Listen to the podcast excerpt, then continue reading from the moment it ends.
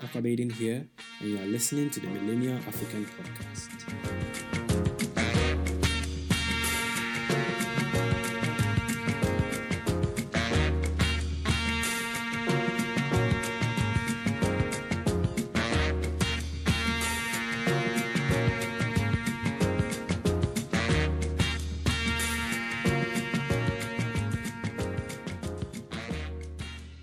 Hello, everyone. So, I am Aquabaden, and um, I'm a Ghanaian. I was born and raised in Kumasi, which is the capital of the Ashanti region. Um, if you are a Ghanaian or you spend some time in Ghana, you might be able to tell from my name that um, I'm Fanti. However, I speak better Twi than Fanti, and um, this is because my dad is Fanti and my mom is Asante. And growing up in Kumasi literally meant that you would have to speak more Twi than Fanti because Kumasi is the heart of the Asante kingdom, and the Asante people speak Twi. So I learned and I speak English as a second language. Kumasi has a rich cultural heritage. It is known as the cultural center of Ghana, actually. Um, tourists go to Kumasi just because of that. They go and see the King's Palace and the museum. The museum houses relics from the glory days of the Asante Empire. Uh, parts of growing up in Kumasi uh, was seeing regular festivals, you know, funerals with the talking drums, and oh, they were like really nice fabrics that are extremely beautiful. Um, growing up, I was very curious, and so I found a lot of things very interesting. I remember in 1999 when the Asante king Opoku Ware II died. I remember um, that has been like my very first cultural experience. However, I saw most part of it from behind the TV set, and all of the questions I asked weren't really ever answered. You know, so I did the things every child is supposed to do go to school, um, put emphasis on learning what teachers are going to teach you. So I learned what I was taught, uh, wrote the exams, got promoted to next class year after year. And so I learned the usual mathematics, um, English, social studies, um, religious and moral education, and everything else I was basically supposed to. And so gradually I came to know about countries and governments and Ghana's government and the arms of the government. And, you know, we also learned about the slave trade, um, events before and after the colonization of Ghana by the British, um, independence and life after independence. I mean, these were all bits and pieces of information that were very hard to piece together. So I found myself questioning a lot of these things. And usually, the best response I could get from anyone, including some of my teachers at school, was either a well rehearsed response the person hadn't really thought about, or the quick get out of my face response. This is how it is done. For an example, one of you guys reminded me about why teenage girls are made to cut their hair as low as boys. The response was always that that is how it is done. Meanwhile, it was evident that in cultures in West Africa, braids were nothing new. So why were they made to cut their hair?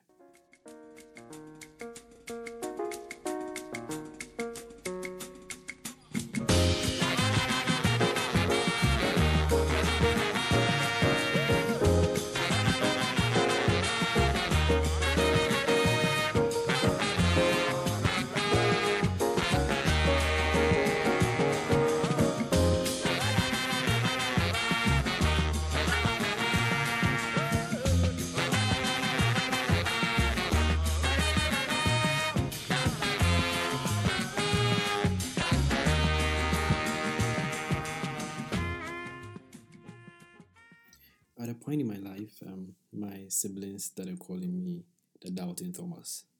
This was because I always asked them a bunch of follow up questions.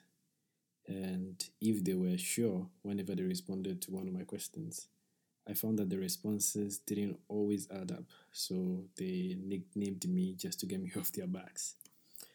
So I wanted to know more, but how was I supposed to find out more when I didn't even know where to look or where to start? Things took a university when I met someone who is a big fan of Fela Kuti. For those of you guys who don't know who Fela is, or Fela was, he was a Nigerian multi instrumentalist. Was a musician, composer, and uh, has been accredited as the pioneer of Afrobeat music. Now, watching Fela, there was something about him that spiked my curiosity again. I remember something he said in one of his performances. It stuck with me. I kept thinking about it.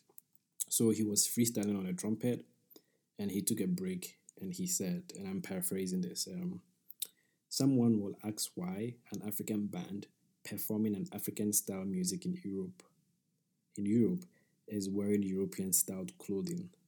But the reason is a subject for discussion in a symposium somewhere in the future. And then he went back to playing his instruments and then got into his whole music act. Then I think I came to understand later on that Fela knew his influence so much that he knew his actions in the 20th century was going to need a thorough academic discussion somewhere in the future. Now, talking about Fela um, reminds me of an interview of Oprah Winfrey, which I watched recently. Um, the interview was about choices Oprah made, especially during the initial stages of her popular TV show. So, now in the interview, she admitted how on one of the shows she had invited representatives of the KKK as a way of informing white supremacist attitudes, right? And it was until after the show that she realized that the KKK only showed up to interview to be interviewed because they understood the influence and audience she had. Now they used it to their advantage. Well, she had no idea the power that she had at that time. It was after the show she realized that she could actually influence her audience. Fela at this point was informed about things I didn't even know existed.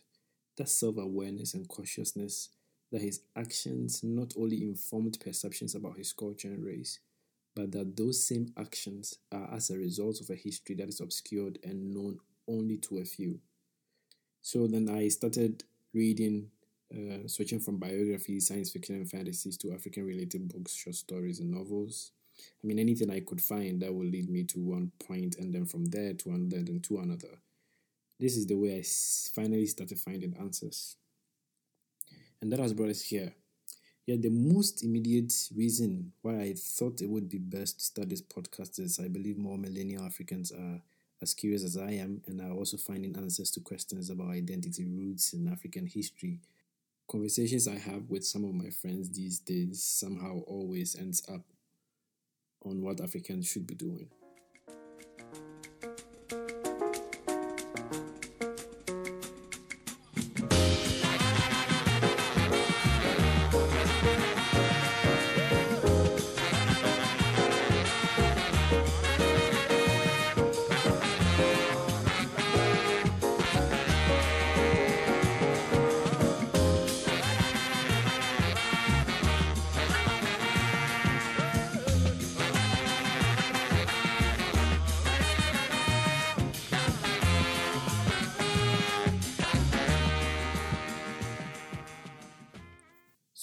The episodes in this podcast are going to look at some sections.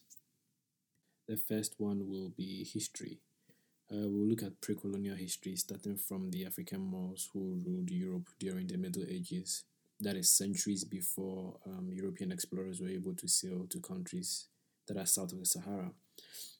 We will talk about ancient sub Saharan kingdoms like Timbuktu and its emperor Mansa Musa, who is the richest man to have ever lived. Other empires are the Benin Empire and Ashanti Empire. These are all in West Africa, right? In Central Africa, we'll look at the Congo and Luba empires. And in the East, we will look at Buganda. In the South of Africa, we'll look at the Zulu Kingdom. Now, these are not exhaustive, but they are some of the few we are going to have a look at. Um, our history journey will then take us from, will then take us through European contact with some of these empires and trade with the empires and how it turned into the transatlantic slave trade. The slave trade will be our gateway into America, uh, both the North and South America. Um, I recently had a long conversation uh, with Jay Morris, who is a Jamaican who lives in the US. He's visiting Ghana right now and is planning on moving to a suburb in Ghana when he retires. Well, we had a very interesting conversation, and in time, I will share with you some of the information from this from that conversation. Now, talking about South America, will be how we look at the Pan African movement and how it resonated with Africans around the world. We will discuss possible reasons why the movement wasn't able to achieve what it set out to. We will then look at um, some current African countries and how they are still being influenced by Europe, America, and most recently China. Um, we won't only be talking about history, uh, we'll look at some current affairs also. That'll be our second section, like um, Afrobeats and its impact on Africans around the world. Uh, also, how does mainstream media influence our choice of products? You know, how, why we will choose European goods over uh, goods that are made in Africa. Also, we will look at some perceptions and stereotypes about most things African. Um, this will be linked to reasons behind why young Africans are eager to leave Africa with the idea that success is somewhere else. So, the episodes that will cover these topics won't be in any particular order. And at the end of each episode, I will let you guys know uh, what the next episode will cover so that you, if you have any questions or are curious about anything in particular, you can ask so that will be addressed in that episode. Also, I will be sharing all the research materials for the episodes you are also allowed to share materials so that everybody else uh, can have access to them. Let us build a community through this podcast, a community that will explore things we never could have imagined.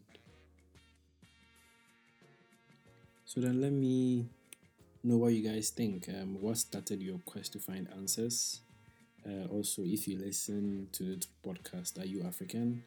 And why are you interested in listening to this podcast? Um, and also, what are your expectations? So, send me your feedback. You can send them to facebook.com forward slash millennial dash African dash podcast, or you can just search for Millennial African Podcast on Facebook. Like and follow the page, as that is where we'll be sharing all related materials. So, on our next episode, we will talk about the African identity who is an African and what does it mean to be African. You can send your responses, views, and questions so that we can discuss it.